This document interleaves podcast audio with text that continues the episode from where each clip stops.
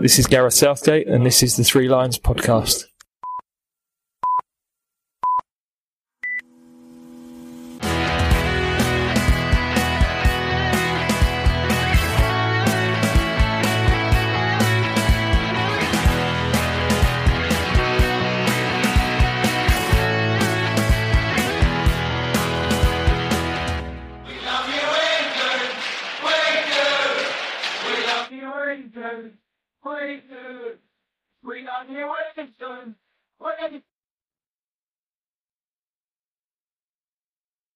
Hello and welcome to the Three Lions podcast. My name is Russell Osborne and this is an independent England football supporters podcast. I hope I find you well and I hope you found the recent episodes of interest. All those previous ones, be it the Nations League draw, the transfer window episode, or the really popular episode with Lisa and her Macedonian street dog, Lexo. Well, they can all be found at your podcast provider of choice or threelionspodcast.com. That Lexo episode is a real love story, that one. Uh, which brings me nicely onto this week's episode. Bit of fun, this one. Maybe you're listening after opening up all those cards or boxes of chocolates or whatever you've been given this Valentine's Day. Yes, it's a, it's a silly little episode a, uh, a little space filler. My gift to you. Uh, an episode, basically, it's an episode with some historical notes thrown in for fun to celebrate this day. I think you'll learn at least one thing from this episode. Uh, I've not done one like this before, to be honest, and chances are I won't again. But here we go. February the 14th, Valentine's Day. St. Valentine's Day, or the Feast of St. Valentine. It's a Christian day of celebration for the 3rd century Roman saint who was martyred and buried on the 14th back in the year 269. Uh, he's patron saint of the Italian city of Terni, epilepsy, and beekeeping. See? Told you you'd learn something. From what I can gather, though, he had very little, if not anything, to do with modern day football or the international game. So I've found a barrel to scrape and been through the archives. But before I begin, I should credit both England Football Online and England Stats. If you're ever surfing around on the net for some England information, go check them both out. Now, the men's team haven't played in February for some time now. You have to go back to 2013 when we played Brazil at Wembley in one of the FA's 150th celebration matches.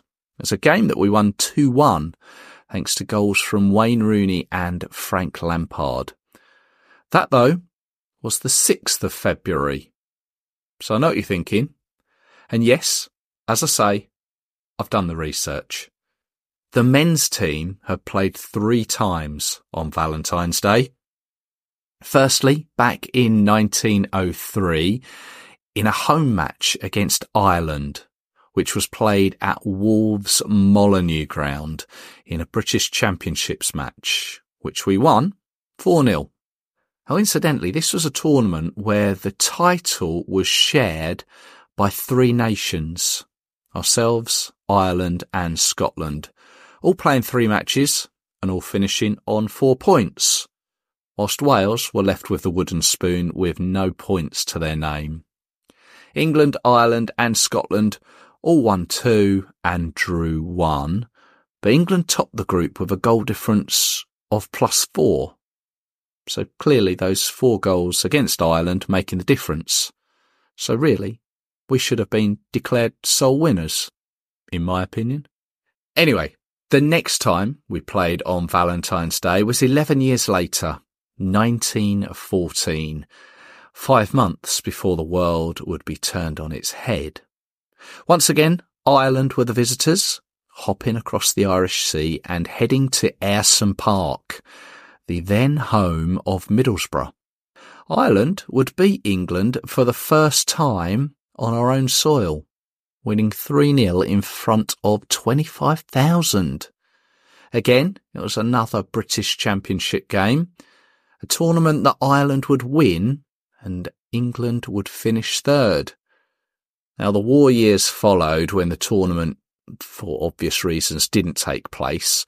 Uh, and England, we wouldn't win the home championships again until the 1929-1930 season. The third and most recent match played on this day, you have to go back to 1973. England away to Scotland in a Scottish FA centenary anniversary match, played up at Hampden Park on a pitch covered in snow. England, we were 3 0 up within 15 minutes, thanks to a Peter Lorimer own goal. Allan Clarke of Leeds got the first of two, and Mick Channon also scored. The second half saw Martin Chivers score before Clarke got his second. Alf Ramsey in charge. He would almost be into his final year as manager of the Three Lions. Obviously, the result is great, beating Scotland in an anniversary game on their own ground. Sounds familiar, doesn't it? When you look back at last year's 150th Scottish anniversary game that we spoilt. but it is a game that is remarkable as such as it was Captain Bobby Moore's 100th cap and in doing so, he became the third English player to reach this milestone, following Billy Wright and Bobby Charlton. So I bought the programme from eBay. There it is. Just here. Cost me more than the 10 pence it was priced at back in 1973. Uh, it's obviously very Scottish heavy, celebrating that anniversary. But there's a full rundown of all the previous matches between the two back then, which at the time stood at played 89 and Scotland had the upper hand winning 35. England had won 32 with 22 draws. And I'm sure you'll be as surprised as I was when I tell you there is not one reference to Valentine's Day in it. St Mirren's ground of Love Street gets a mention, but there's not even a, a tenuous link there. Oh, I missed a trick. But let me take you to the centre pages, just where the teams are. And back then, they used to have a timing of events, things that would take place before the match kicked off. They don't so much have this sort of thing now, I don't think. Um, but let me just read this to you.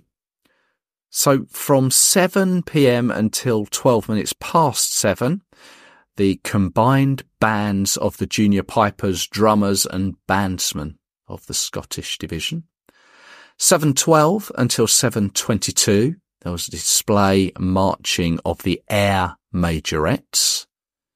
7.23 until 7.28, just cycling Nothing more, nothing less. Cycling. Now 728 until 743, a decorated float featuring the winner and finalists in the Daily Record Glamour Soccer Fan Competition. Miss Soccer Strip will throw footballs to the crowd as she circles the stadium. Well, that's very of its time, isn't it? uh, then the, uh, and it, bear in mind it snowed at the time, so I'm not quite, uh, sure if Miss Soccer Strip was wrapped up or not. Uh, but then the majorettes came back on, then the national anthems, then the game kicked off, then England beat Scotland 5-0. England captain Bobby Moore collects his 100th international cap, and Scotland celebrate a century of soccer at the Scotland versus England International at Hampden Park. England attack, and Channon shoots wide, but Lorimer tips the ball into his own net, one up for England. Channon heads the ball down, and Clarke finishes it off. Scotland nil, England two. Chivers throws in towards the Scottish goal, and Channon sweeps it in off the post. England three. Second half, and Channon again. All the matches in his career, this is Channon's match.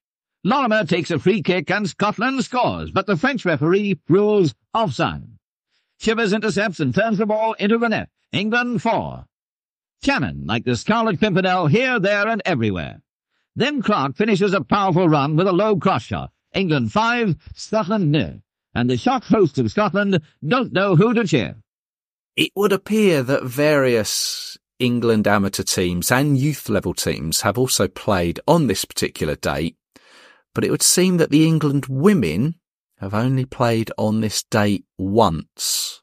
And I say England women, as back in 2008, they weren't really called the Lionesses, but it was Valentine's Day 2008 away in Larnaca, Cyprus, where England women beat Norway 2-1 in a friendly game. A team that featured the likes of Alex Scott, Casey Stoney, Karen Carney, Fara Williams, and Kelly Smith. Now it's a date that has seen six capped England players born on, four of whom played back in the late 1800s, but Burnley and Everton midfielder Martin Dobson won all five of his caps in 1974. Ipswich Town's Russell Osman won 11 caps between 1980 and 1983.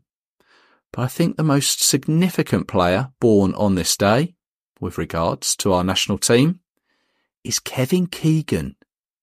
Born in 1951, he went on to play 63 times for England, scoring 21 times, and of course took over the managerial reins in 1999 for the Euro 2000 qualifier at home to Poland, winning 3-1.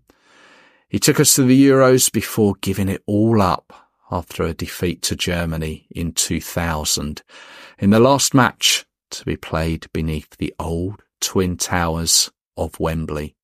Sadly though, it is a day where we also lost one of England's finest.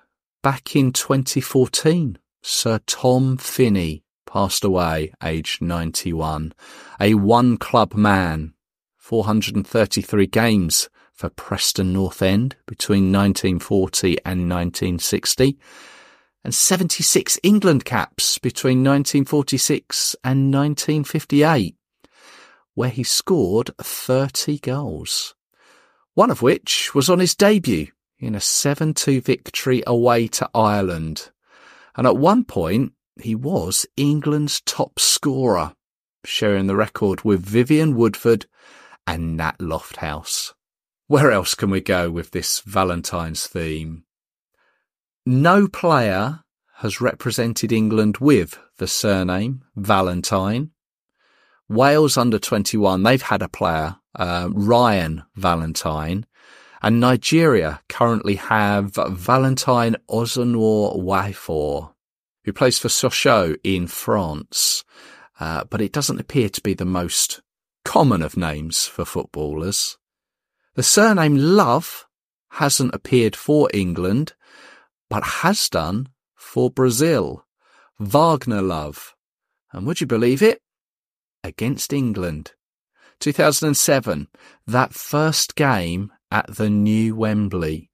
Love was in the starting 11 for Brazil that day. So we move on, a little tenuously. Tim Flowers. Who hasn't given flowers for Valentine's Day? Uh, Tim Flowers won 11 senior caps between 1993 and 1998. 10 of those whilst with Blackburn Rovers, who he famously won the Premier League with in 1995. And out of those 11 caps, he was only on the losing side once against Brazil in 1995. But with David Seaman, the number one choice at the time, Flowers, well, he was always the backup keeper. Uh, there was another Flowers, Ron Flowers, a fullback from Wolves who played 49 times for the Three Lions between 1955 and 1966. He was actually a squad member for the 66 winning side. Ron, though, passed away in November of 2021. We continue. Joe Hart I told you they'd be tenuous, as it is spelt H-A-R-T. England's number one for a considerable time. 75 caps between 2008 and 2017. He actually wore the captain's armband on two occasions. Both times, though, when players were subbed off. Speaking of armbands, I'll come to that in a bit. There was another Hart, Leeds United's Ernie Hart, eight caps between 1928 and 1934 as a centre half. There have been two Roses who have played for England.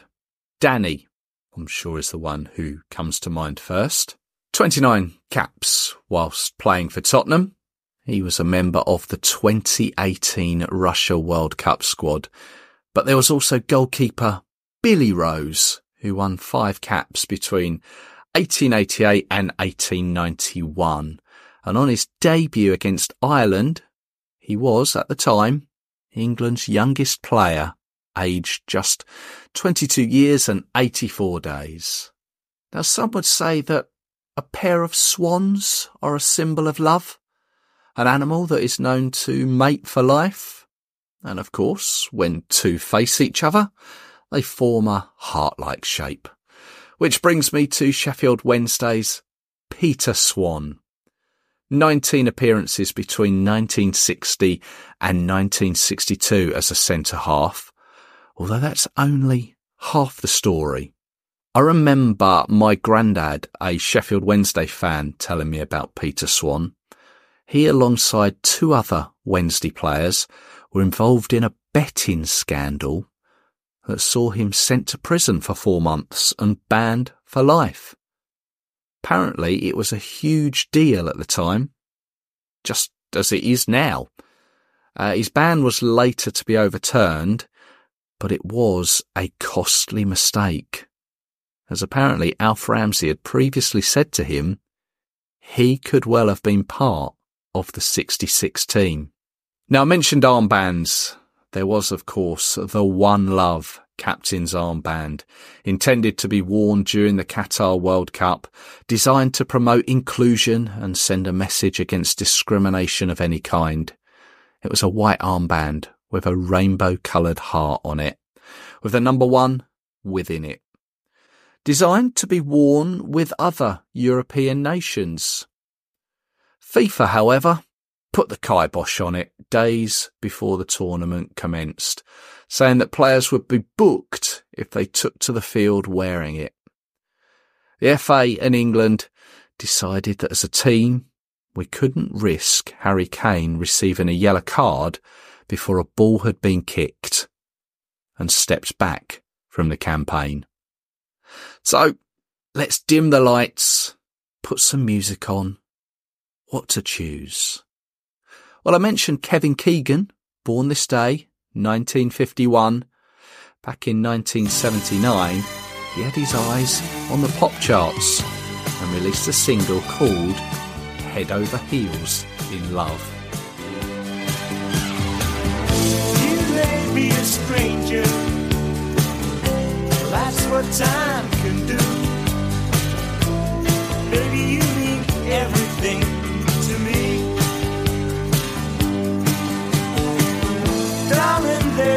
danger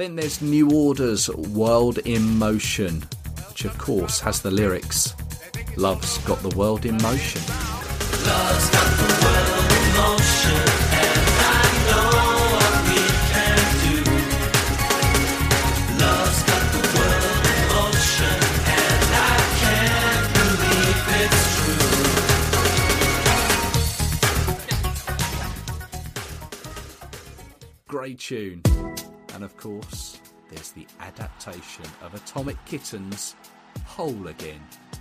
Southgate, you're the one.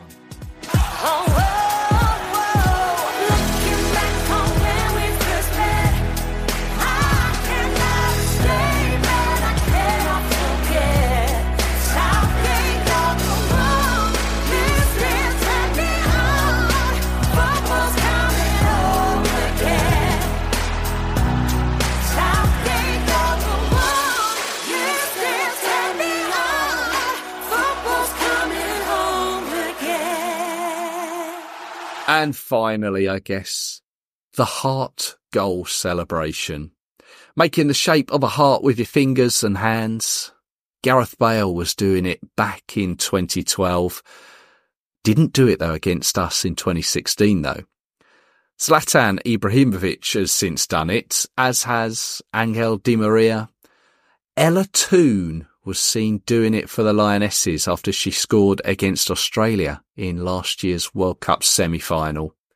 But I guess the ultimate celebration of love was seen during the 1994 World Cup as Bebeto, Romario and Mazinho all cradled and swung their arms to celebrate the birth of Bebeto's third child, Mateus, who incidentally plays the game and has won four under 20 Brazil caps.